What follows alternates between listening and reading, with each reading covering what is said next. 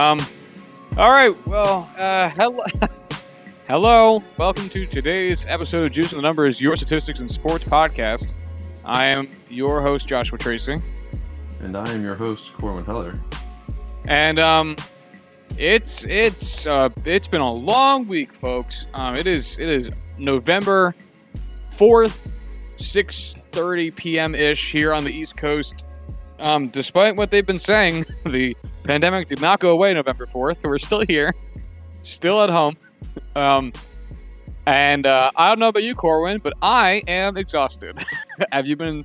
Did you stay up late and or wake up early for election results? I stayed up late. Um, I honestly thought I wasn't going to be able to sleep last night and ended up sleeping beautifully. Uh, took off work today because I knew I'd be up late and knew I may very well be quite depressed after you know seeing results today. So I just thought, let's play it safe. Let's take off work and had a a fairly relaxing, very needed day off, and uh, it, it went well. You know, got to sleep in a little bit, and that's always uh, that always does wonders for you. Yeah, yeah, no, that that is good. I'm glad you uh, were able to make it up a little bit. I I surprised myself by going to bed at a reasonable hour, like eleven. Wow. Um, but I woke up at 4 a.m. Um, and- great. could not get back to sleep, but luckily for me, it was a painfully slow day at work, so I didn't have to do much. But um, in case you haven't gotten the reference, folks, the United States um, general election is happening as we're recording this, and as it releases tomorrow morning or Thursday morning, if you're listening to this, it will probably still be happening.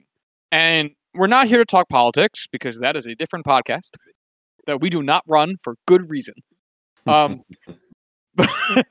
but um, it is, however, one of the most anticipated television events of every four years. Um, it feels a little bit reductionist to say television events. However, it is relevant to say television event because yesterday, uh, Tuesday, November 3rd, election day, it's been on the calendar for a long time.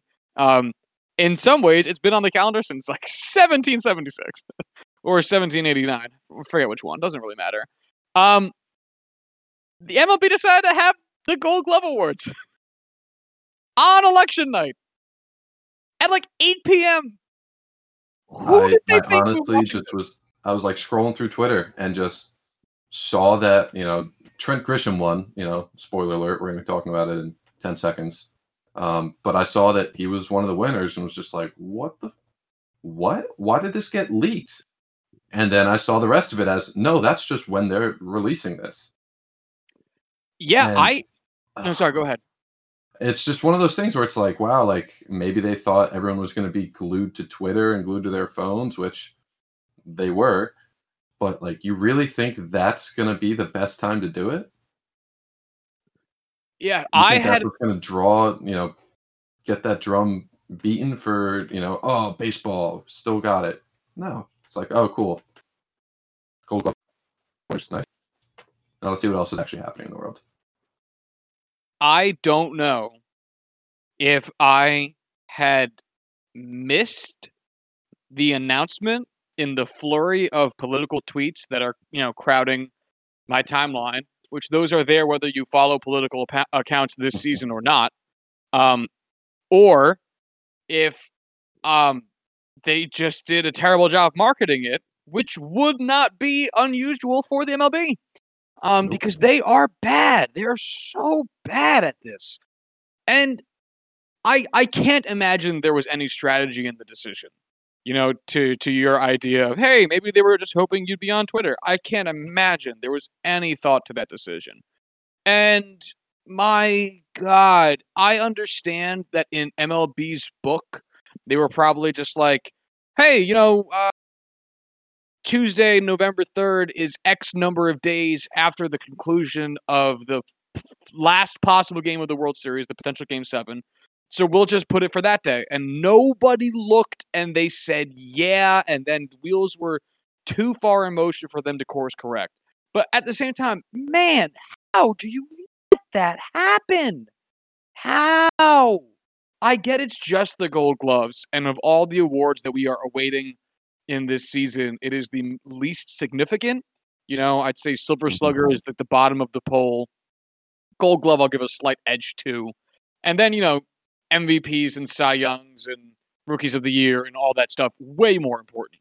But still, man, you got to squeeze every bit of juice out of the, the, the television content you have in the offseason, especially if you're trying to actually appeal to younger audiences. Or, or in this instance, audiences. Because everyone and their fucking mother is watching the goddamn election. I mean, my God, it's just so emblematic of everything wrong with baseball management that they just didn't give a shit. Because that's that's all I can imagine this really came down to. They just didn't give a shit, and they should give a shit. Out of all the news leading up to the election and how scared everyone was of how things were going to go hectically wrong, how in the world did 2020 end up with a better run election than baseball season? Like, my goodness. I, just, I know, man. How, I know we say this every time something like this happens, but how do you, as a professional baseball league, fuck up so goddamn badly, so consistently, that this stuff is a goddamn nightmare every. I just, it's unreal. I know, and and the thing about it is, you if you if there was ever a time to make special exceptions, you know, being like, look, we don't usually do this, but we're gonna do uh, the Gold Glove Awards in the same day as the Rookie of the Year Awards later in the week. We'll just do the Gold Glove super early. You know, Mhm. that's everyone would get it, man. Because Yeah, like, so we're you know we're going to talk about the the NFL trade deadline soon. The trade deadline was also on Tuesday, yeah. Uh, yes. But the trade deadline ended at what, like three o'clock in the afternoon? Uh, four. I want to say Four? four. Even better. And yeah, that that's not going to conflict with anybody trying to get ready for the election. That's not going to interfere with anything. And so for NFL's instance, obviously it wasn't, I don't think, so meticulously planned to be like, we're going to end it four hours before polls close. But I would say that like having having an event just not be in direct contrast to one of the biggest events of the millennium works in your favor. So you people were able to actually spend time going, ah, here is what is happening in the trade deadline. That is now done. Mhm. And now here is what is happening with the election. And at that time, the only posts I saw about the Gold Glove Awards were from baseball players on Twitter shitting on the Gold Glove Awards for holding their ceremony during the election. Yeah, I mean, there's nothing to really add. That's literally just as simple as it was and how it went down. And everyone collectively just went, Are you fucking kidding me? And Rob Manfred was sitting back there counting his dollars and said, What? Is something happening today? I'm still going to be rich and white tomorrow. It is. Oh, God. He is the worst. He's so bad, man. That's what I'm talking about, man. Like th- this is something Corwin and I talk about all the time. Is that just because you're making money now doesn't mean you can't be making more money doing something better. There, there is a very obvious opportunity here for the MLB to be selfish and have made more money by doing this at a more conducive time to people's schedule, which is not during the election. It would have been so easy for them to get higher ratings by very simply not doing this during the election. It's really that easy. What is good for the goose is good for the gander. Like, don't you want? I know you want money. Don't you want more money? Make better choices. What if we just don't give it to him? What if we just say, Hey, you're done making money now? You've had your chance. He gave you so many options to make even more and to have your little, you know, competition league. But we're taking over. Just let NBA take over. Let Adam Silver run the show. He'll figure out how to play baseball because, you know, that big head of his, he's got to be able to retain some information. and we'll just be better off as a group. We'll take a year or two of growing pains, don't get me wrong, but we'll get there. Oh man, don't you tempt me with a good time. Oh. The worst, man. The fucking worst. Anyway, shall we um I guess talk about these gold glovers real quick before we move on to the um NFL trade deadline? Yeah, might as well. All right. So Corwin and I are talking about the Gold Glovers only because we do not pick those ahead of time the way we pick out our Rookie of the Years and MVPs and yada yada yada. So hopefully by the next time we do a Wednesday night over the best episode, huh? You're skipping over the best part. Yada, I am? Um, Yeah, I mentioned the bisque. anyway, um, so we are going to wait until the totality of those are announced so that we can give a full rundown of our awards predictions and World Series predictions uh, versus reality, as well as our 10 bold predictions versus how we fared. So, anyway, on to the Gold Glove winners. For anyone unaware, I don't know how you're listening to this podcast, uh, but Gold Gloves are assigned to the um, best player defensively at their position in each league, um, barring the DH in the American League because that motherfucker don't field. The DH does not wear a glove. um, that being said, let's get started. The 2020 American League Gold Glove pitcher is Griffin Canning of the Los Angeles Los Angeles Angels Angles Angels.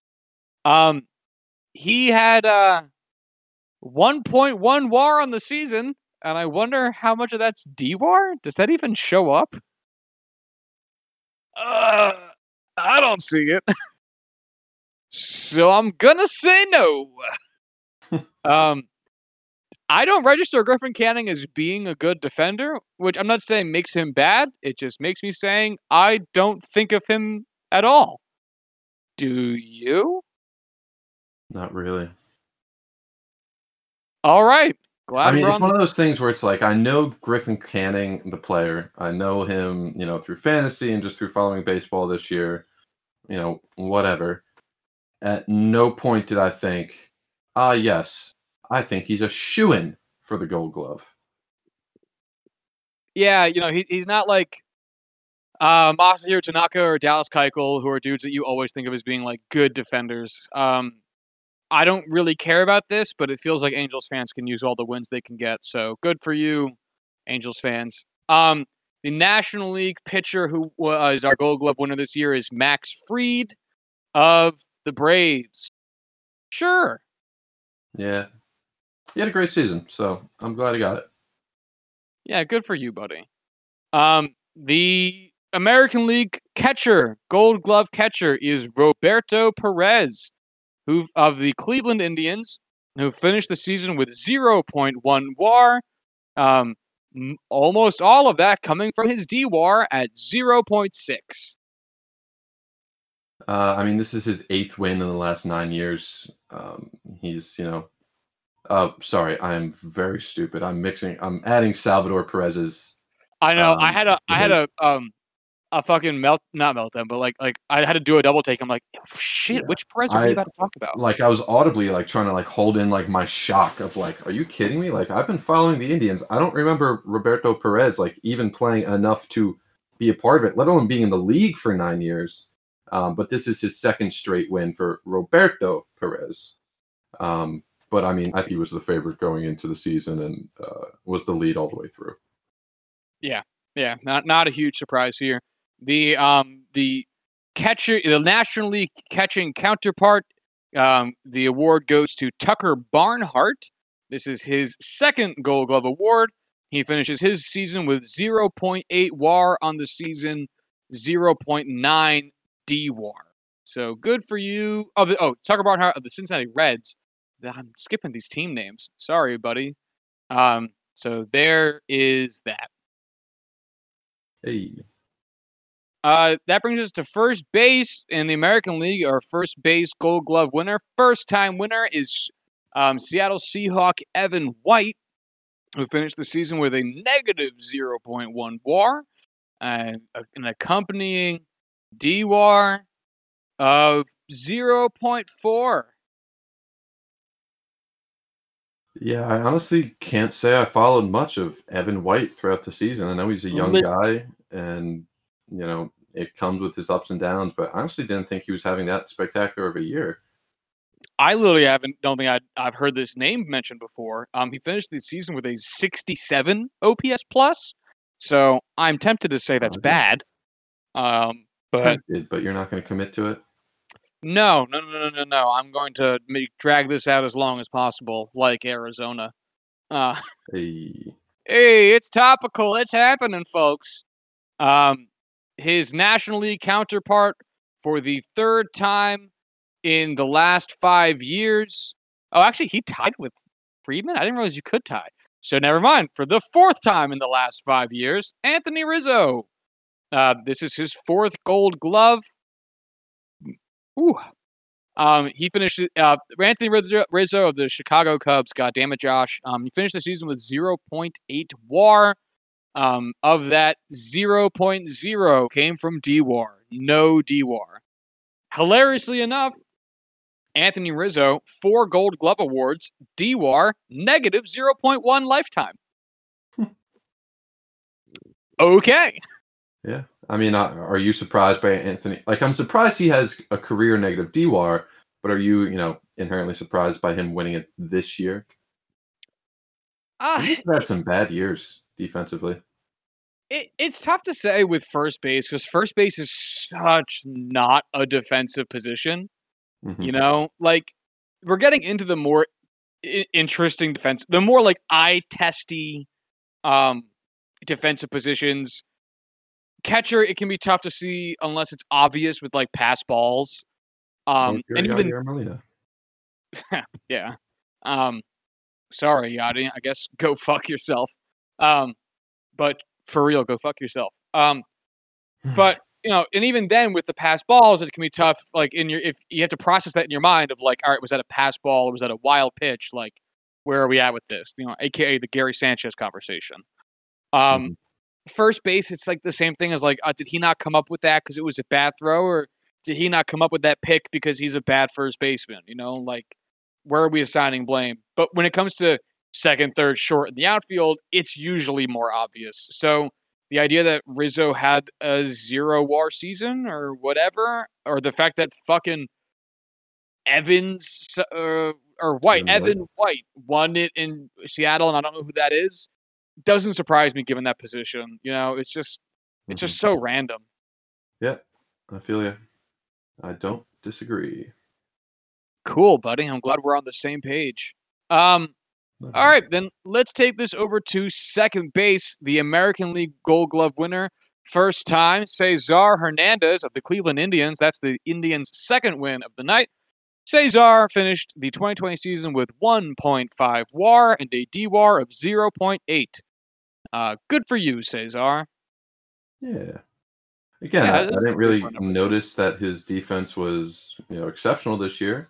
Um, for what I did watch, you know, of the Indians, but he's always been a fairly good defender in my mind.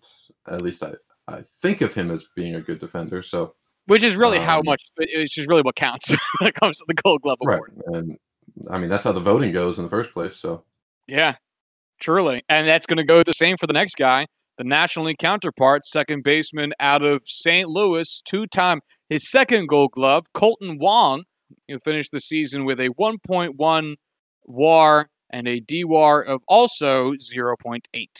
Um, another guy I also think of as being defensively good, but I, you know, that's just what I Uh, kind of have in my head. I definitely know Kolten Wong's a, a plus defender. Um, I will say, did he get released or was his option just not picked up for next year? Option not picked up. Okay. which makes sense but also hurts. Right. And you know, looking at the numbers and seeing it all, like I don't blame them because while he is a, a very good defender, uh, offensively, he definitely did not have himself a great year. Uh, I really wouldn't even say he had himself a good year. That being said, you know, the year it is, 2020, I don't know if I could blame anyone for having a down year. Um, but Cardinals see otherwise. Yeah, I mean, I get it. He's only been better than league average twice in his career, and while he's a good defender, and he's not, he's never been a terrible bat. He's just only very rarely been a plus bat. Um, when you are as weirdly good at making your players good, seemingly by will, as the Cardinals are. Might as well save your. If, if the Cardinals are going to spend money, they're going to spend money on obvious quality, or at least what they perceive to be that, like Paul Goldschmidt. Um, Right. Because they are the a weird small market team that never feels small market because they're always good the way that a Yankees or a Red Sox or a Dodgers are, but always on a smaller budget. Anyway, move it. Moving on. Um, the American League third base Gold Glove winner went to Isaiah Kiner Falefa. Uh, this is his first Gold Glove award. He finished the season with a 1.8 wins above replacement and a 1.3 DWAR. This is a guy who is good at third base. Really? Who would have thought? Yes. Yeah, it's literally the only thing he truly does well. If he wasn't a good third baseman, he has a career. He, so he had an OPS plus in 2020 of 91. He has a career OPS plus of 77. Isiah, I, I, dude, Isiah Kiner-Falefa is not a good hitter, but he is a really good fielder. Hmm. I'm trying to look through his stats now, and I mean, granted, he's a, still a young guy, but uh, yeah, that's uh, that's not encouraging. The numbers that he's rocking. Granted, you can get a lot worse than 91, and uh, you know, we both. I used to be a fan of the Pirates, so I know that very well. Yeah, well, in Um, 2019, his OPS plus was 58. So yes, it can get worse. Oh man, Yeah, that's rough. Rough, my guy. Uh, the National League winner uh, for Gold Glove at third base is the least surprising pick of the night, Nolan Arenado. His eighth Gold Glove award. Also, a three time Platinum Glove winner, which goes to the best fielder in all of baseball, Nolan Arenado of the Colorado Rockies. Oh, Isiah Kiner-Falefa of the Texas Rangers. I gotta remember these fucking team names, um, or to say them anyway. His DWAR this season, Arenado, 1.7. Um, his total WAR for the season, 1.4. Not his best offensive season as he came in at an 84 OPS plus, but the defense certainly still there in what is what was definitely a very weird season. no kidding. Um, I honestly don't know the answer to this. Did they release the Platinum Glove winners? I checked and they have not so far, which is weird because I thought they did it the same night as the Gold Gloves. Uh, they're Um, waiting for the midterm elections. yeah, yeah, they're they're waiting for the actual um uh acceptance speech by whomever wins so they can sneak the platinum glove into there.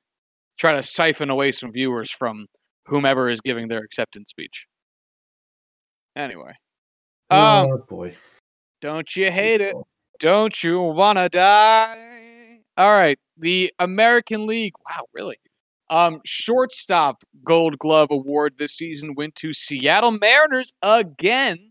J.P. Crawford, his first Gold Glove award. Um, he finished the season with 1.4 wins above replacement, 0.9 DWAR. Um,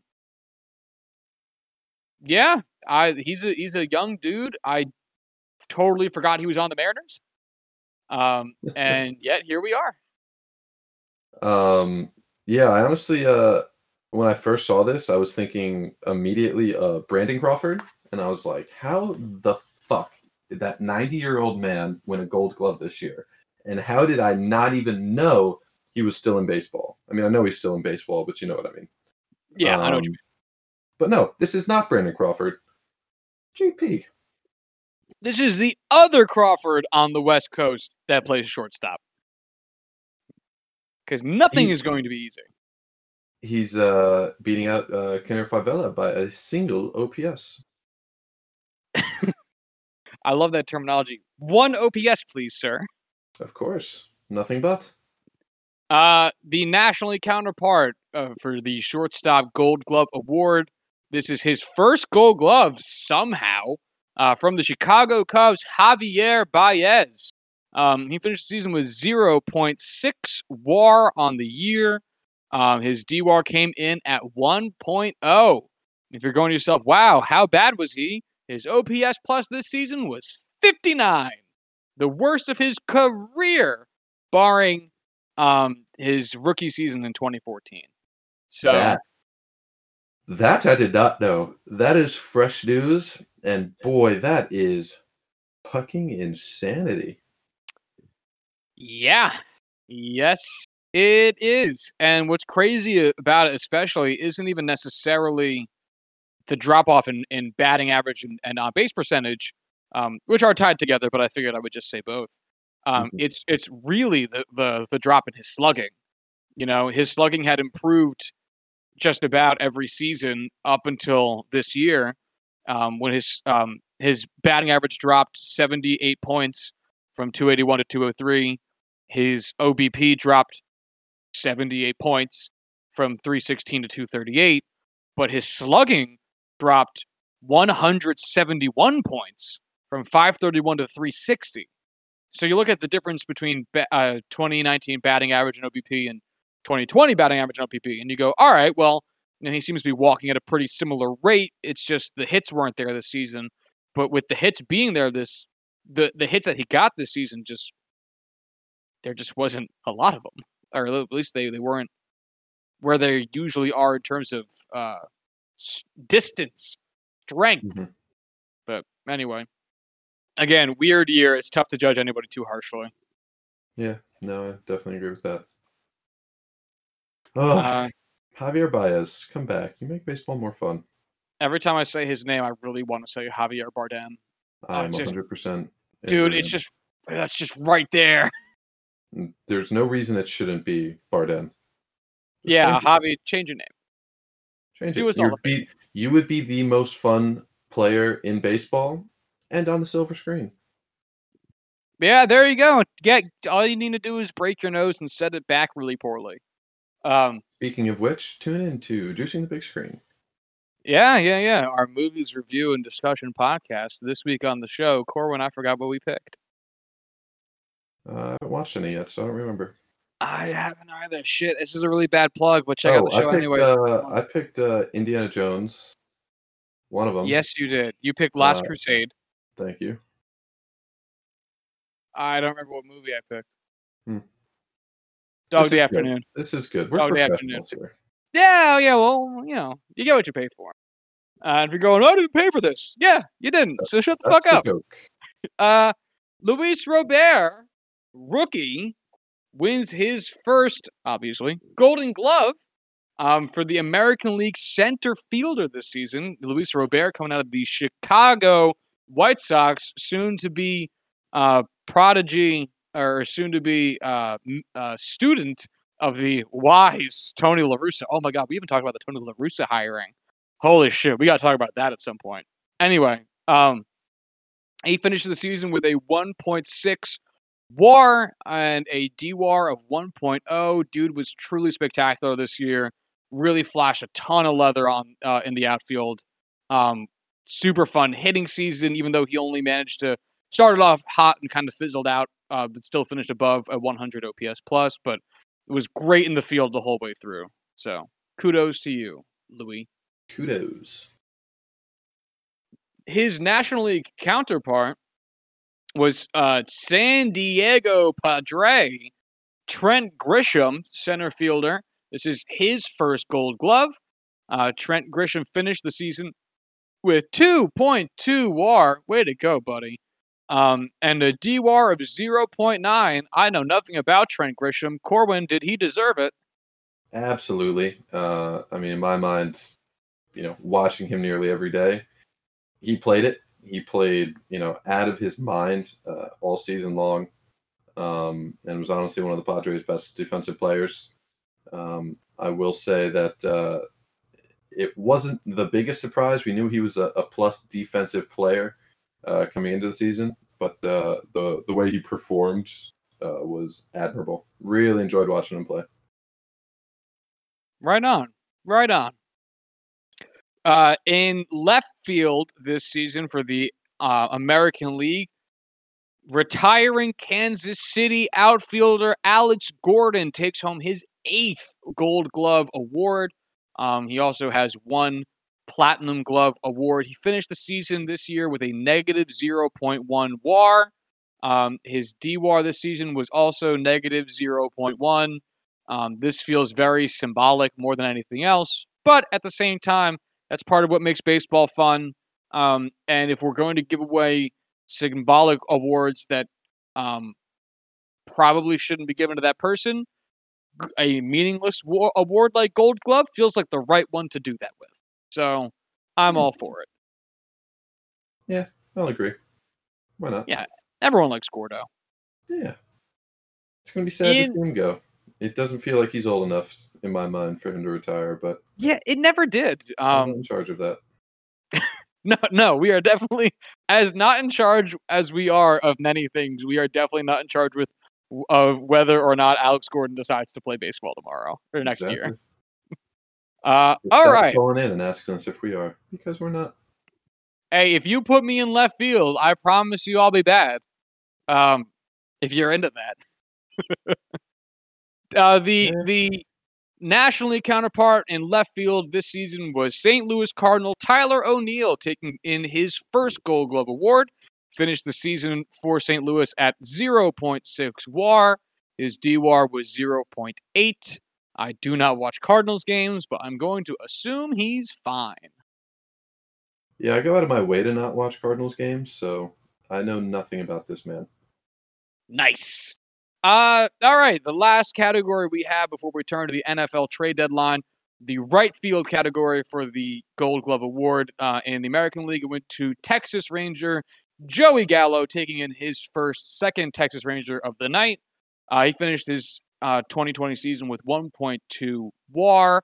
Of that, 1.0 was from DWAR. Uh, it's really interesting because I do not typically think of Joey Gallo as a good right fielder. Um, I don't think of him as a bad one either. I just don't think of him as like a good one. But Hey. Exactly the same. here he is. He did it. Um, I also don't think of him strictly as an outfielder, and yet this season, um, in his 57 games, he played 53 of them in right field. Yeah, I always imagine him as a first baseman first. First base DH. Yeah.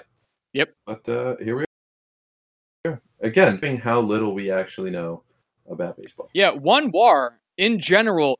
DWAR is such a tricky stat because like seeing someone with 0.8 DWAR in a short season, you might be tempted to go, "Oh, so that's like 2.4 DWAR in a full season." But the reality is like no, like honestly 0.8 or in Joey Gallo's case 1.0 DWAR is like a really good regular length season. Um it goes to show how just tough it is to be exceptionally good at defense in the MLB while it is also so easy to be bad. Um, because you got to think one of the old-fashioned ways of keeping track of how good or bad someone was in the field was by fielding percent, which is exactly how it sounds. Out of the number of attempts you have to field a ball, how often do you actually do it? And you can look this up. It, it- it's still kept track of on Baseball Reference, even though it's pretty pointless to actually look at. But like you'll see, the average is usually like 950. You know, that means out of every thousand balls, 950 of them get fielded um, that are hit to your direction. So it's a that 50 is a really small amount. You know, that is that is literally five percent. Um, so you have to be significantly better than a five percent margin of error to get a decently high DWAR, which is tough because there's not too much room to grow there. But there's a humongous amount of floor um, with with that being worse than 95% because most numbers 1 to 100 are below 95. That is some excellent math, Josh. Excellent math. Thanks, buddy. Um, all right, last one. Uh, right field in the National League uh, Gold Glove, fifth Gold Glove award, first in the National League, went to brand spanking new LA Dodger and two-time World Series winner Mookie Betts, Markus Lynn Betts. Um, finished the season with a 3.4 WAR. Fucking dumb and a 0.8 DWAR Mookie, one of the great outfielders um, in baseball today, is an obvious um, in his deserving of this award. Uh, when are we going to start talking about Mookie as like not just you know an all-time right fielder or you know one of the best right fielders, outfielders in the game right now, one of the best players in the game right now? Is you know when are we going to start talking about him as one of the best all time? Oh, I think I think he's definitely a, very much so in that conversation. It's so tough when you have a guy like Mike Trout mm-hmm. because every and I'm not saying it's right, but what happens a lot is you go, oh man, Mookie's having a great season. He had like a 149 OPS plus, which I think was the actual number I left his baseball reference page, but I think that was about it. And you go like, yeah, well, Mike Trout's having a down year at 162, which is accurate and insane, but also not exactly germane to the conversation because we're talking about Mookie. It's it's like Mookie Betts is probably going to finish his career in like the top 50 outfielders of all time at bare minimum. And that's saying something. The MLB outfield is one of the best offensive categories in the sport. So, like, being top 50 is really saying something. And I think that's being very conservative on Mookie Betts. The mm-hmm. problem is you're looking at Mike Trout, who's going to probably end up top 10. And he, he just, he just he just log jams the conversation, you know? Uh, I'm 100% with you.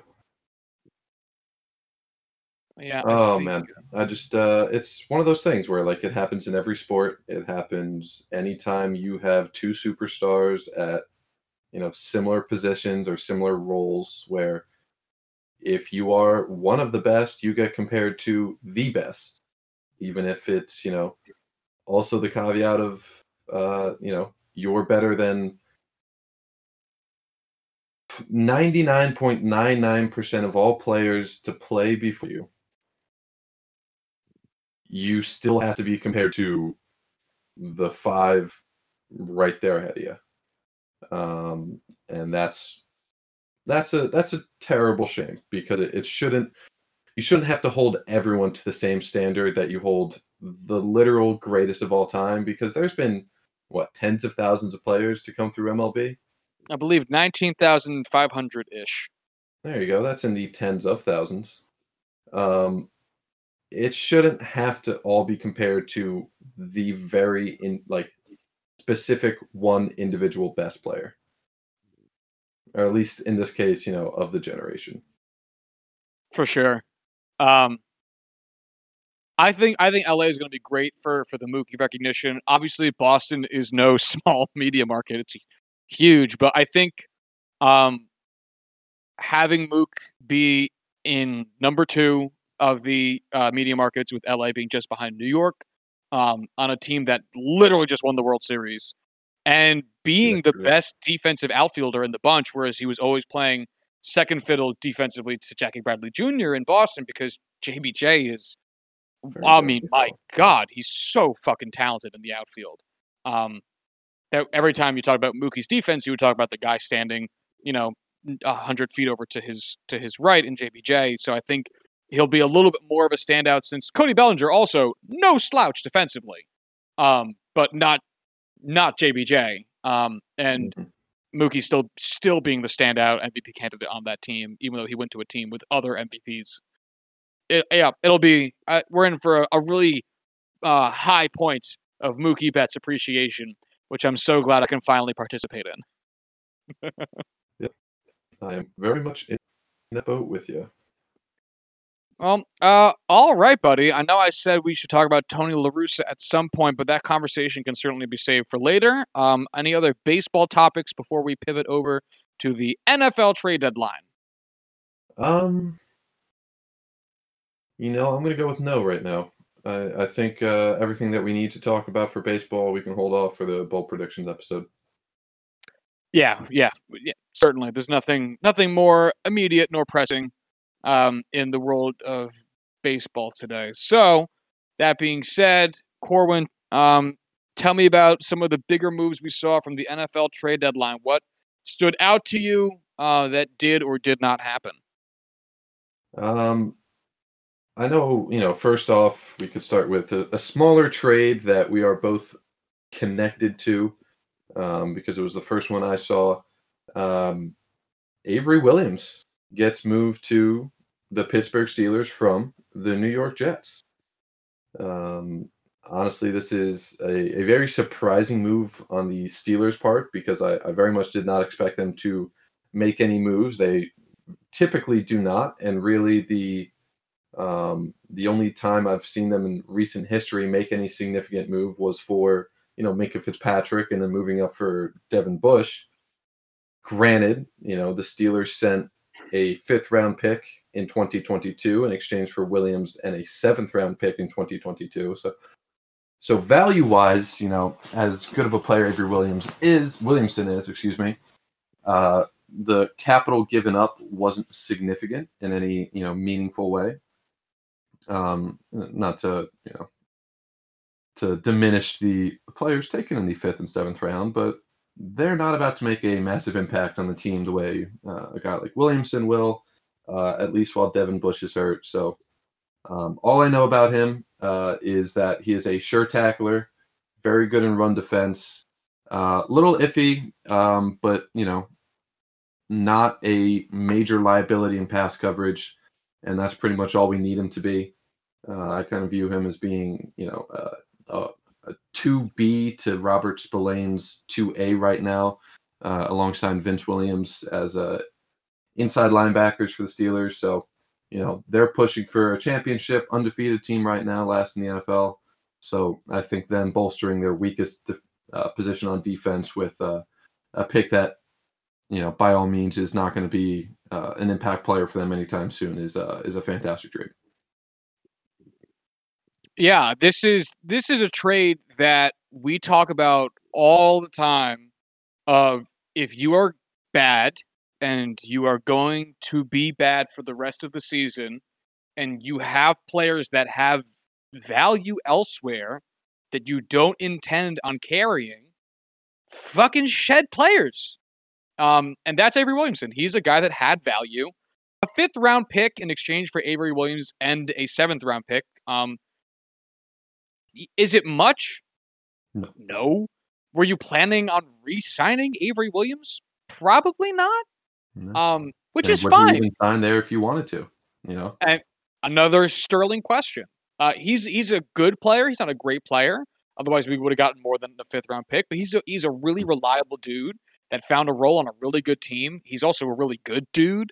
Um, very happy for him that he's getting put in, in, a, in a much better situation than the Jets have.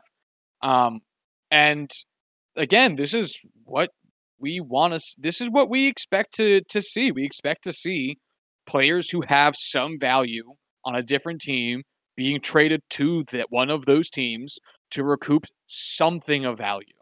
Um, right. So, as a Jets fan, super happy for for uh, a Steelers fan. I would be very happy um, to get a depth piece. This is not a guy, um, you know, this isn't a guy who's going to like get your interceptions and a bunch of fumbles and, and, sacks and shit. But he's like a really he's a really reliable he's a role player piece. Oh, absolutely, and he's very good at it. And I would be I've been happy to have him on the Jets for the past couple seasons. I think you're going to be happy to have him on the Steelers. Yeah, I mean, honestly, the way Jets fans raved about him uh, in the immediate aftermath of the trade, uh, and you know the the positive words uh, and well wishes for him going to a contender and you know being able to to have that hopefully sparkling note on his career. Um, I'm really uh, happy to see him come along if uh, if he's that well loved and appreciated. Yeah, definitely going to be a huge boost to the locker room. Uh, not that I think it needs it right now, since you know you guys are winning. but uh, by all means, yeah. Steelers locker room. Uh, you know, without Mr. Big Chest there, they're uh, they're in pretty good shape. I would also like to take a brief moment to eat a, eat my hat um, in regards to Mike Tomlin because that whole um, Lev Bell and and um, Antonio Brown situation of a few years ago. I, I was saying like, hey, you know, we might be seeing the end of Mike Tomlin if this locker room shit keeps up and the Steelers don't start winning more games because that was the season they went like eight and eight, and it was like, oh, the Steelers finally going to have a losing season for the first time in like 20 years. Um, and they haven't. They are undefeated. Um, I am so prepared to eat my hat on Mike Tomlin. Um, yeah. I think he's such God damn it. I I like I feel bad I've ever underestimated him. He's such a good head coach, and I look forward to the day he gets his um, bust placed in Canton, um, as it will be rightly deserved. And Yeah. kudos to him Mm. on having such an amazing season. So much of this belongs to him. I mean, obviously, I, I wouldn't be, uh, you know, that quick to put him, you know, in Canton after the start to his career, which has been nothing short of exceptional. Um, I mean, he's been the coach since 2004, 2005. Uh, I honestly don't remember. Um, but he has been uh, one of, you know, the top three uh, winningest coaches in that time period and he has still yet to have a losing season in the NFL.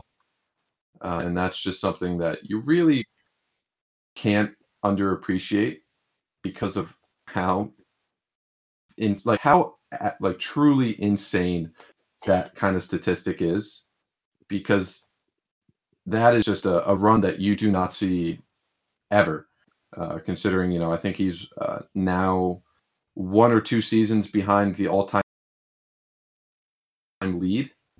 And I honestly don't know who it is. I probably should have looked that up because I knew we were going to be talking about it. But um, Mike Tomlin, love him to death. Uh, and it being the Steelers, they don't fire coaches. You know, we talk about the Jets a lot, how they don't fire coaches mid-season.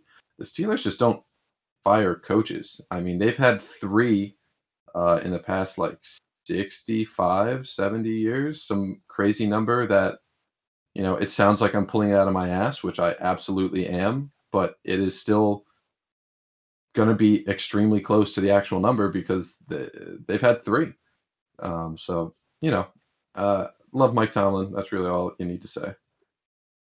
Absolutely. All right. Shall we talk about a few more uh, trade deadline moves? Sure. You want to pick uh, which one we go to next? Yeah, I got a I got um a list up, so I guess we'll just take it chronologically in terms of uh, most recent and work our way back until we just stop caring. Uh, for me. New England acquired wide receiver Isaiah Ford from Miami in exchange for the 2022 sixth round pick. And god damn it, do you care? not not even the slightest. Um, I will say I would much rather, you know, as a Patriots fan, not as a Patriots fan, if I was a Patriots fan, if I had a choice between this trade for Isaiah Ford for a sixth round pick or the trade made last year for Mohamed Sanu for a second, I'm gonna take this literally a hundred times out of a hundred because the value there is a fair value. You know, Isaiah Ford isn't going to be, you know, not going to anything, you know, not going to be winning you any games single handedly. Um, you know, he's not going to have the track record that a guy like Mohamed Sanu had, and he's not going to be able to be your backup quarterback like Mohamed Sanu. But guess what? It's not a sec- second round pick. Um, so I really can't blame either side. It's it's really just a, a wash because of just how insignificant these uh, these two players are. Agreed. I, I would like to ask her. Uh, pick. um, I would like to to to make a brief tangent, um, because it stuck out to me the other day. Um, Bill Belichick was trying to defend himself, uh, and the Patriots' poor start to the season by talking about how you know they really sold out to spend um, a lot of money to win their Super Bowls and to make the their appearances that they did in recent years, and you know now they have a reduced quality of staff because they just, I guess, in his mind, can't afford it. Um, and that was confusing to me because the Patriots are notorious for not spending money on big name players, um, just to not do it. And I looked it up. I have it right in front of me. New England Patriots this season have the fifth most cap space in the NFL. Yeah. Um, they have $25.7 million available this season. And if you're like, well, what about next year? Next year, they have even more. They have the fourth most cap space in the NFL next season uh, with more money coming off the rolls, and they'll have about $69 million worth of cap space in 2021. So I don't know where Belichick got that narrative, and it's kind of weird because that's not usually the kind of guy he is. Um, I think I'm going to go out on a limb here and say and make a very, very bold statement that this is officially the beginning of the end for Bill Belichick. Um, I think Bill the makes up for a you know significant lack of capability of Bill the GM. If that sentence made any you know inherent sense, uh, I think he's a tremendous coach. Or you know, I don't even want to say arguably he is the greatest coach of all time. Uh, I'll you know fight on that hill, but man, he him as a GM is not anything exceptional, especially not up to the reputation he carries as both head coach and general manager. Um, and I would, you know, go so far as to say he is a, a bottom half of the league, below average as a GM. You know, he is very good at coaching to his players' strengths. Uh, don't get me wrong, but when it comes to actual talent evaluation and free agent signings and drafting, honestly, free agent signings, I think he is still above average. He knows what guys work well with him. But I mean, as far as drafting, I mean, we've all seen his track record. It's not good. Um, you know, as far as draft picks and their hit rate uh, is concerned. So leading into this rebuilding era where you know it's pretty clear that even with Cam Newton, their team isn't able to perform up to the levels they were over the past two decades with Hall of Fame GOAT quarterback Tom Brady at the helm. Um, I'm not willing to cast them off as complete failures, or I'm not going to say that, oh, Belichick is only as good as Brady made him because that's not, you know, fair to either guy. Um, you know, I do expect them to very much improve, you know, as they are able to build a team that fits whatever their quarterback ends up being uh, rather than a team that fits Tom Brady and they start to spend some of this capital that they have. But I don't ever going to come close to a a uh, championship, consistent championship um, that we had in the past couple years. Yeah, I, I, I've been, you know, I think that's a storyline that everyone's been following this season of, you know, is we talked about it before the season started. We haven't really talked about since the season started, but we've talked about it before. Um, you know, were the Patriots Bill Belichick and Tom Brady as a system QB, or was Tom Brady carrying the Patriots? And I think what we're seeing from this season is that that was really just the ultimate symbiotic relationship. Um, because Tom Brady is still good this season. He's not as good as he was on the on the Patriots, but he's still a really good quarterback. Like he is, I think, better than, huh? He's also like forty three. Yeah, yeah, no, like the fact he's still this effective in his mid fucking forties is ridiculous. But the fact that he's good at all, um, I think really is a huge credit to him. Um, and takes away a bunch of the narrative of Bill Belichick being bad. And if you look at Bill Belichick right now, yeah, his team's not doing very hot. Um, but at the same time, I think the quality of the roster he's working with, th- he's basically coaching the fucking Jets right now, for being brutally fucking honest. But he's actually squeezing a couple wins out of that team. Um, they're not a on a, they're not a good team on paper. They're not a bad team, but he is getting a lot out of those players. I think he's getting more out of those players than almost any other head coach might. Um, it's still not enough, but he's getting, I think, a decent amount out of them. But those two together, man, were just something else. Um, I think Tom, I think Tom took a lot of the pressure off of Bill Belichick to um, be able to do whatever the hell he wanted on offense because Tom was just so capable of doing whatever needed to be done. Um, whether it was simple or complicated, making the easy throws or the tough decisions. Tom was there for that, and that's that's definitely showing up in Tampa. And then Bill Belichick was able to scheme kind of however he wanted to around that, and did.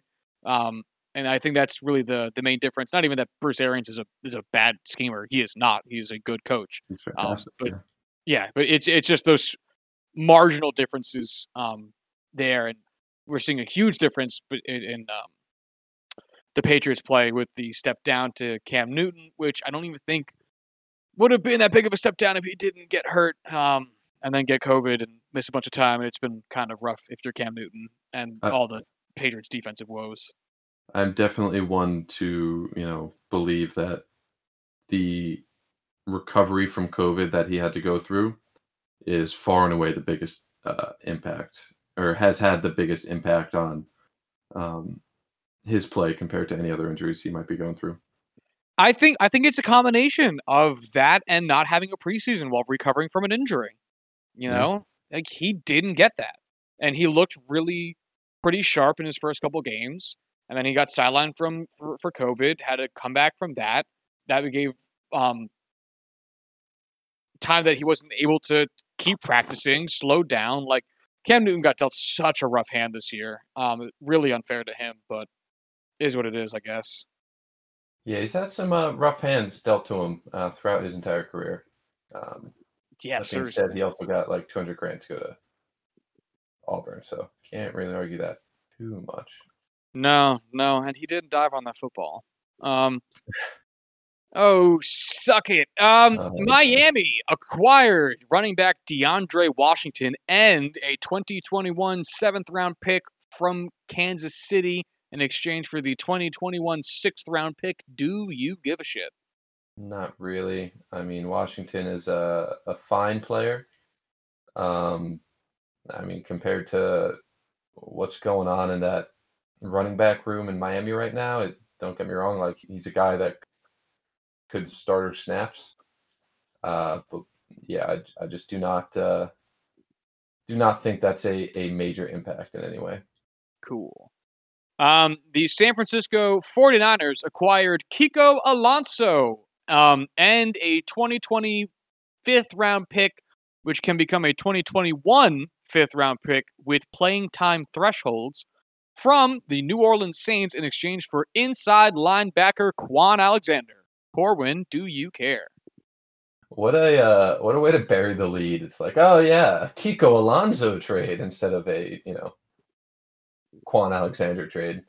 Um, you know, it's one of these trades where San Francisco is obviously not competing in the same capacity they were last year. They are just one of the most injury tormented teams this season that you know you've seen in a single season.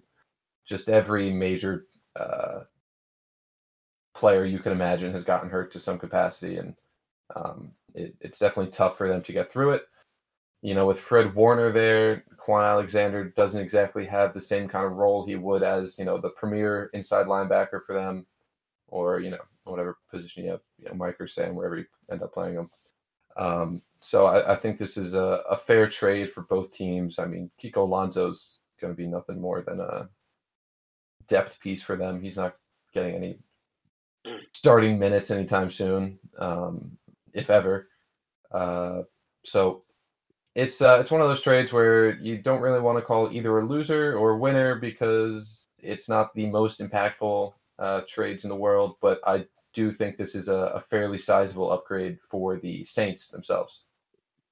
Yeah, I think this is like a, a higher end, much higher end version of the Avery Williamson conversation we just had.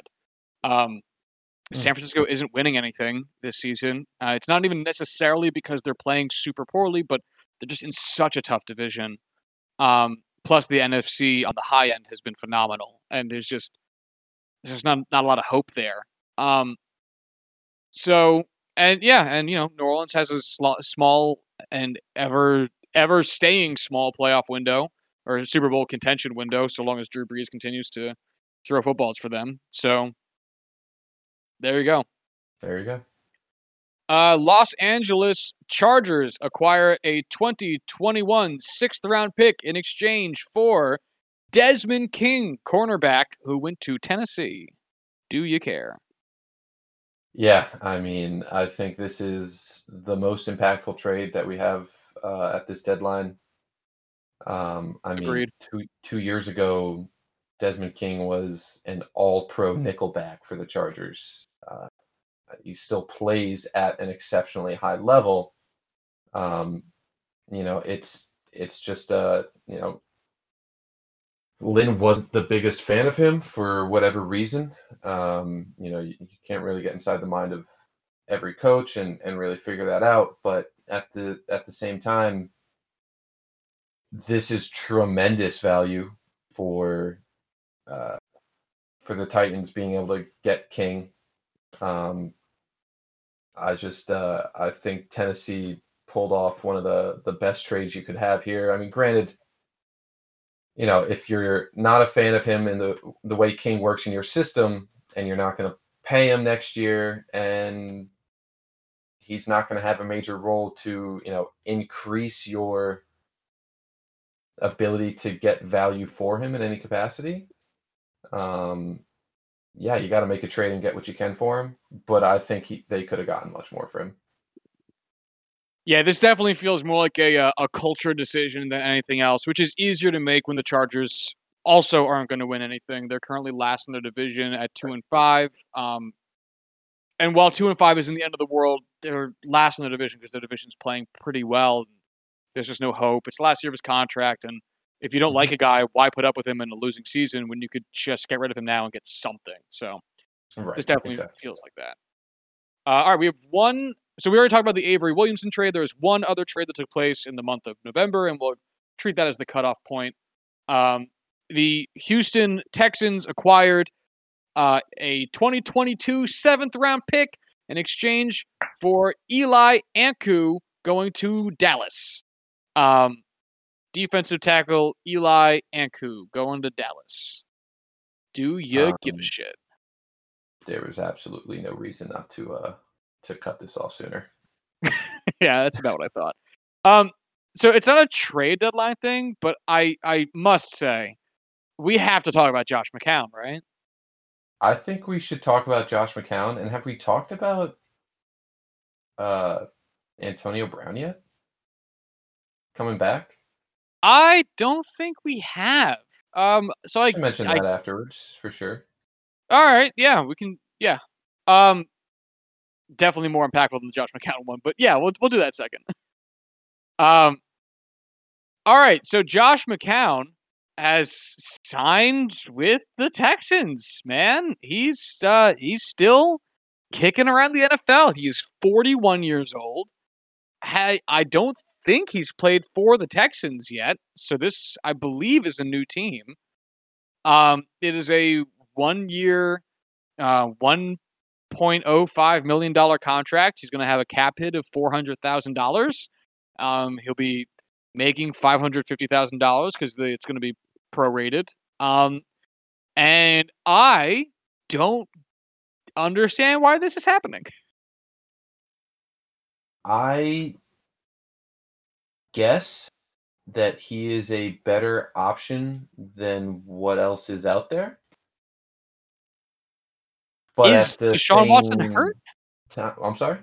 Is Deshaun Watson hurt? That would be the second half of the. I don't know what the fuck is going on there. I mean, granted, you know, I know he was on. I want to say Philadelphia's practice squad. Yeah, where, I think you're right. Um, he was on the practice squad, you know, basically staying ready on his own, but also living. I want to say in Texas, I think, uh, with his family, coaching. You know, his son's like JV football team, whatever you know it ends up, whatever it was. Um, I yeah, I I'm confused by this one. At least I just uh, I don't know. Like I get like he's a good backup to have, and I get that he's better than other backup options around the NFL. But why? Why would he a want to come back, and why would they bring him back?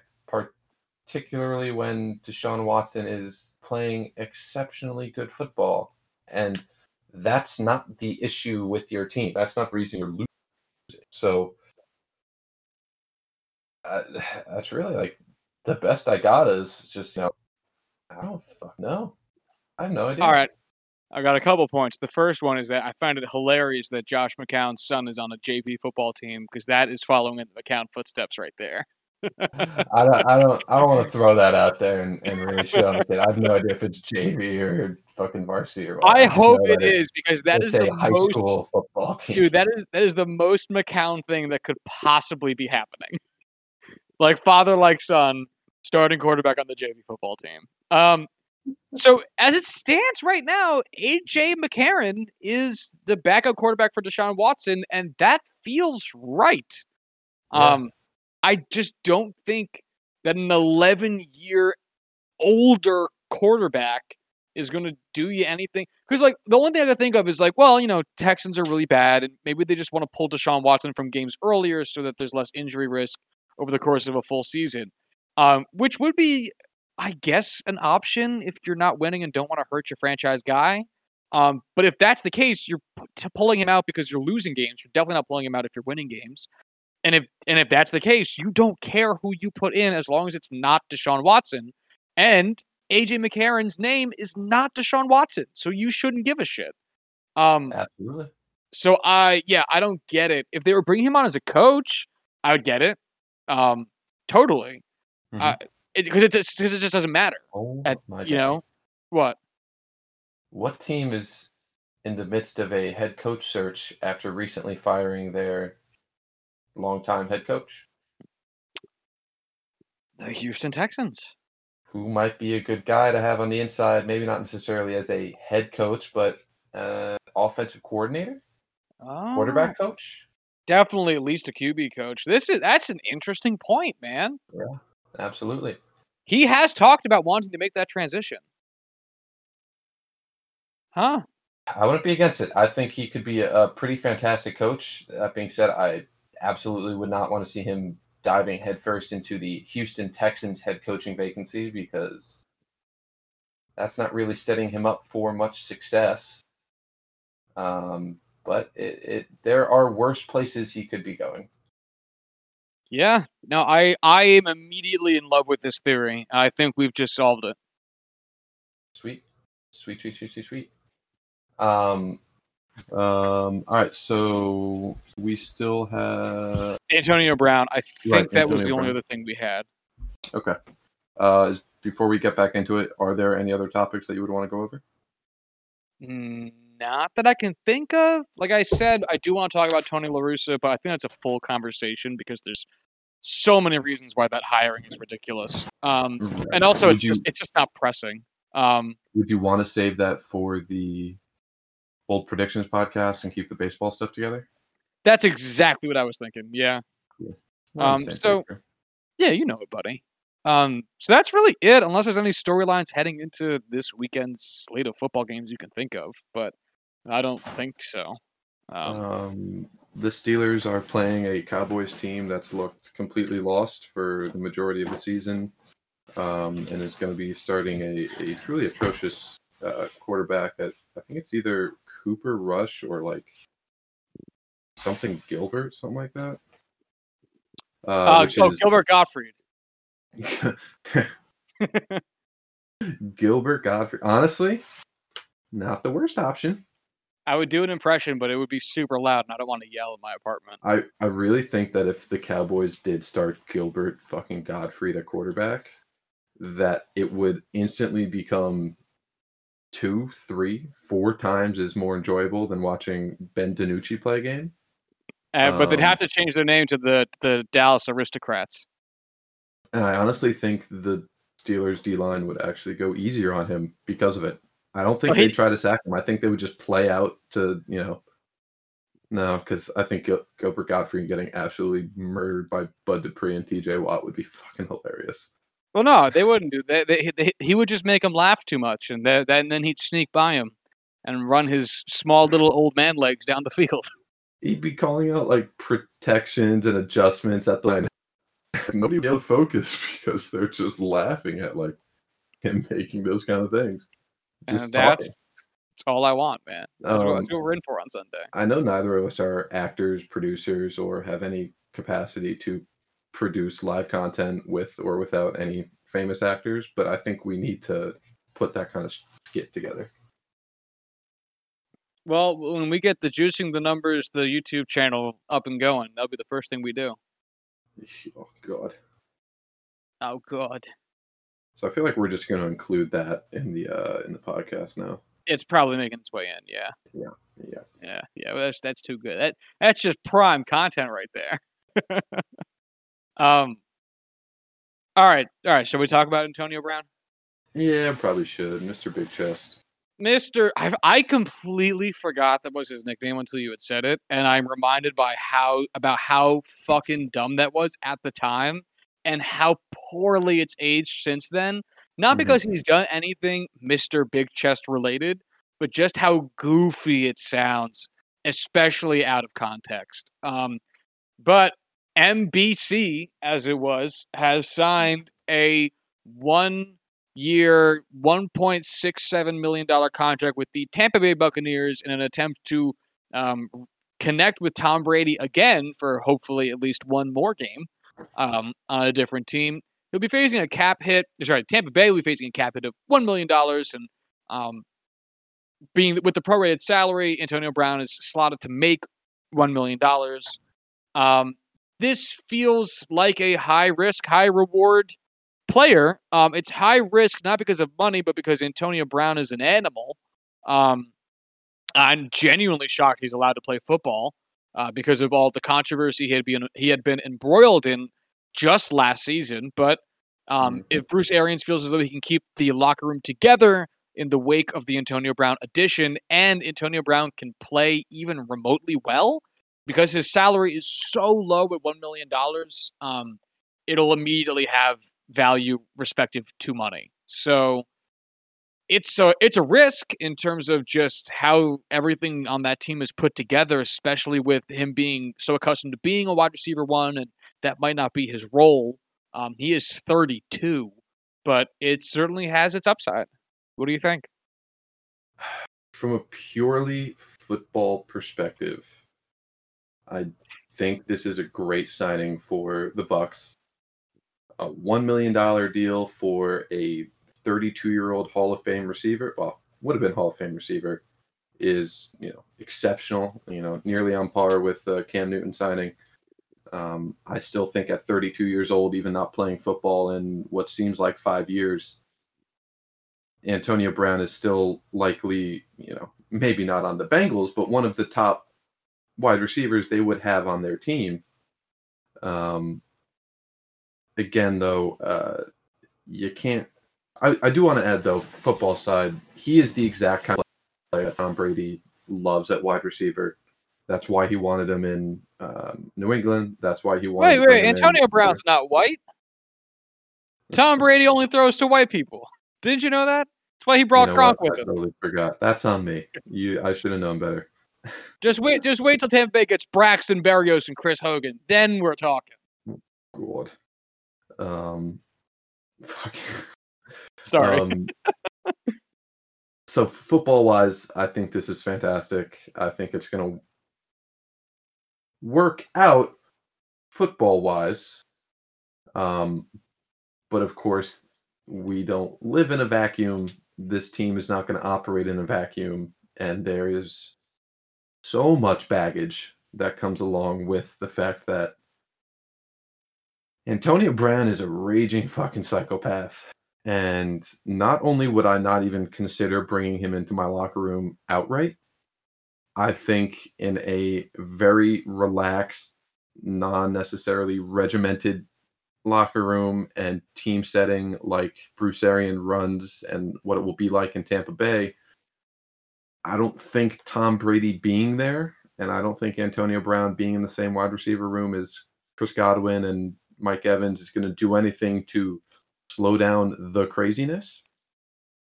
And I know Tom says, "Oh, this is going to be a great place for him to mature." No, that was that was Russell Wilson that said that.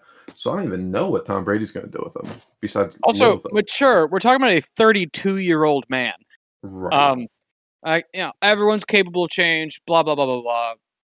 Yeah, anyway, um, this is a this is a relatively similar, just in terms of football and dollars, conversation that we had had.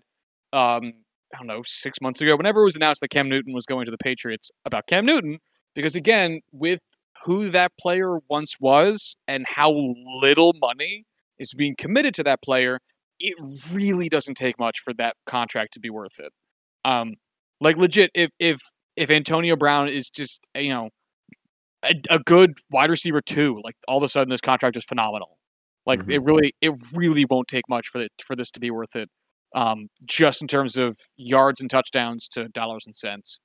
But yeah, you know, I, I guess we'll see. So quick. There are just so many ways that it could just go so poorly. Oh yeah. I mean, if if this team is winning, I think everything's going to be fine, and that's true of a lot of teams. Um, but not every team can handle losing. The Jets, for instance, are very young, and they're actually doing a phenomenal job of handling losing. Um, I think a lot of it has to do with the fact that they're just really young, um, and you know they're they're all just trying to work on their own aspects of the game. There was no concept that they were going to be good. Yada yada yada. I'm not sure this Bucs team is going to be able to handle a losing skid. I'm not saying that's where they're headed, but I would not want to be in that locker room if this Bucs team hit a losing skid.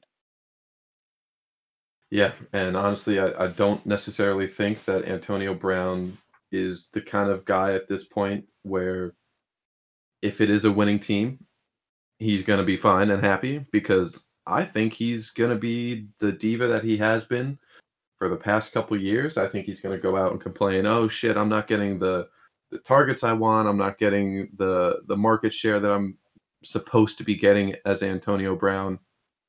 Uh, and I just, man, I just think this is going to go south real quick.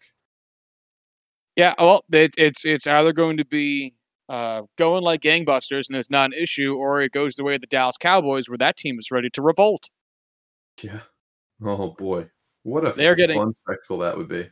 Yeah. But that team is is nearing just rock bottom levels of apathy, I guess, towards the season and just not giving a shit.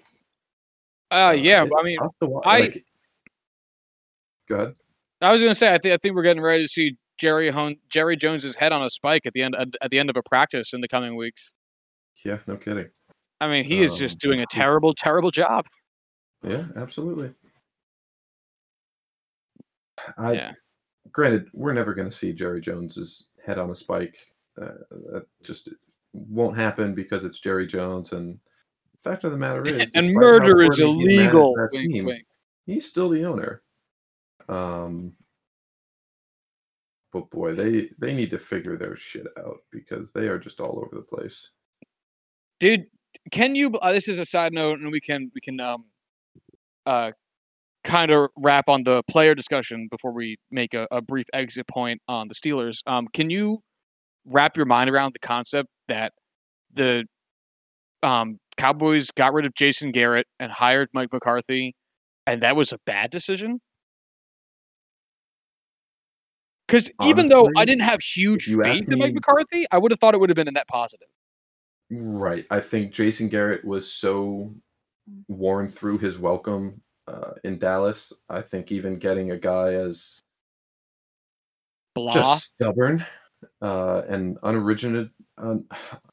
I'm just going to give up and trying to attempt to pronounce that. Um, just a guy with no creativity in the way he coaches and calls plays, like Mike McCarthy. You know, yeah, obviously that would have been an improvement in everyone's mind.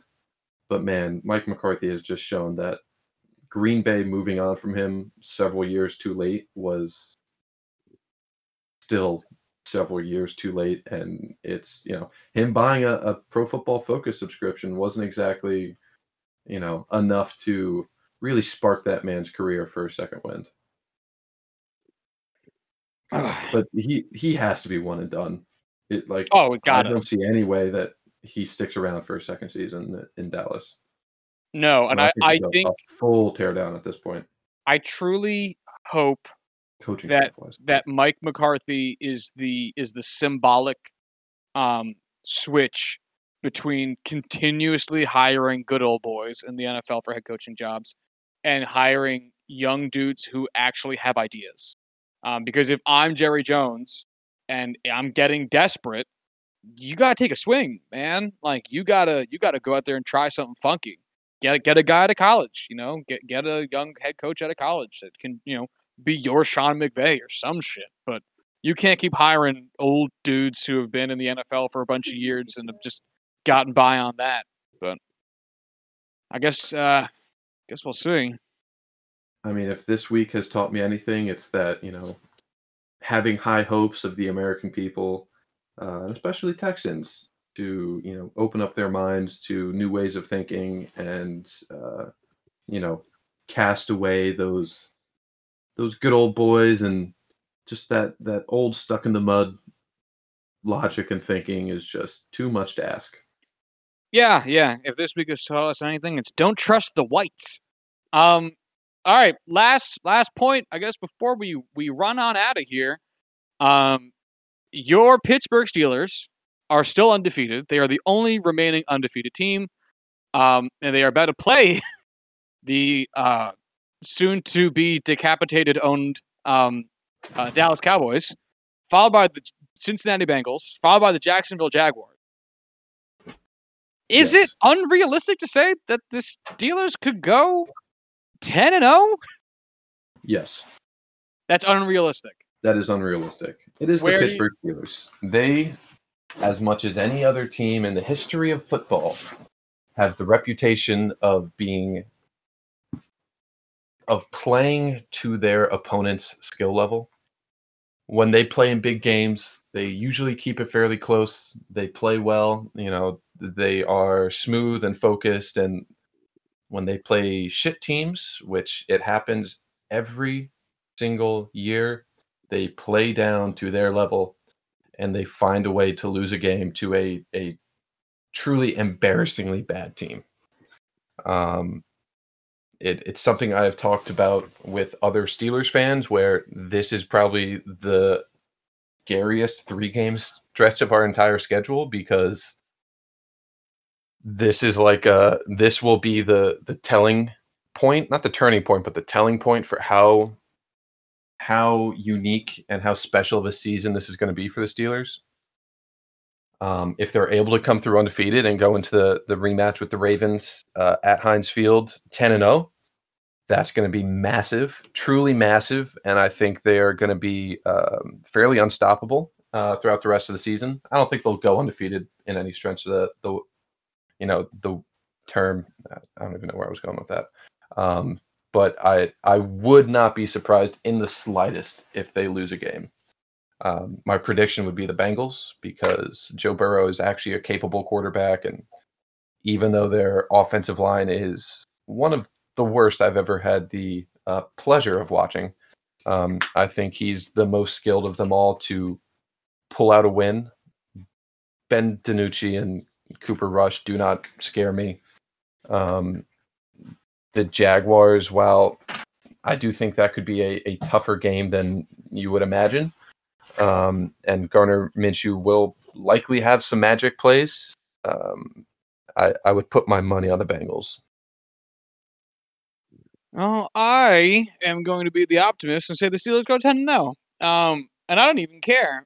I just, I just am shocked um, at how fortunate these next few games are, and combined with how damn good the Steelers are. Um, Mhm.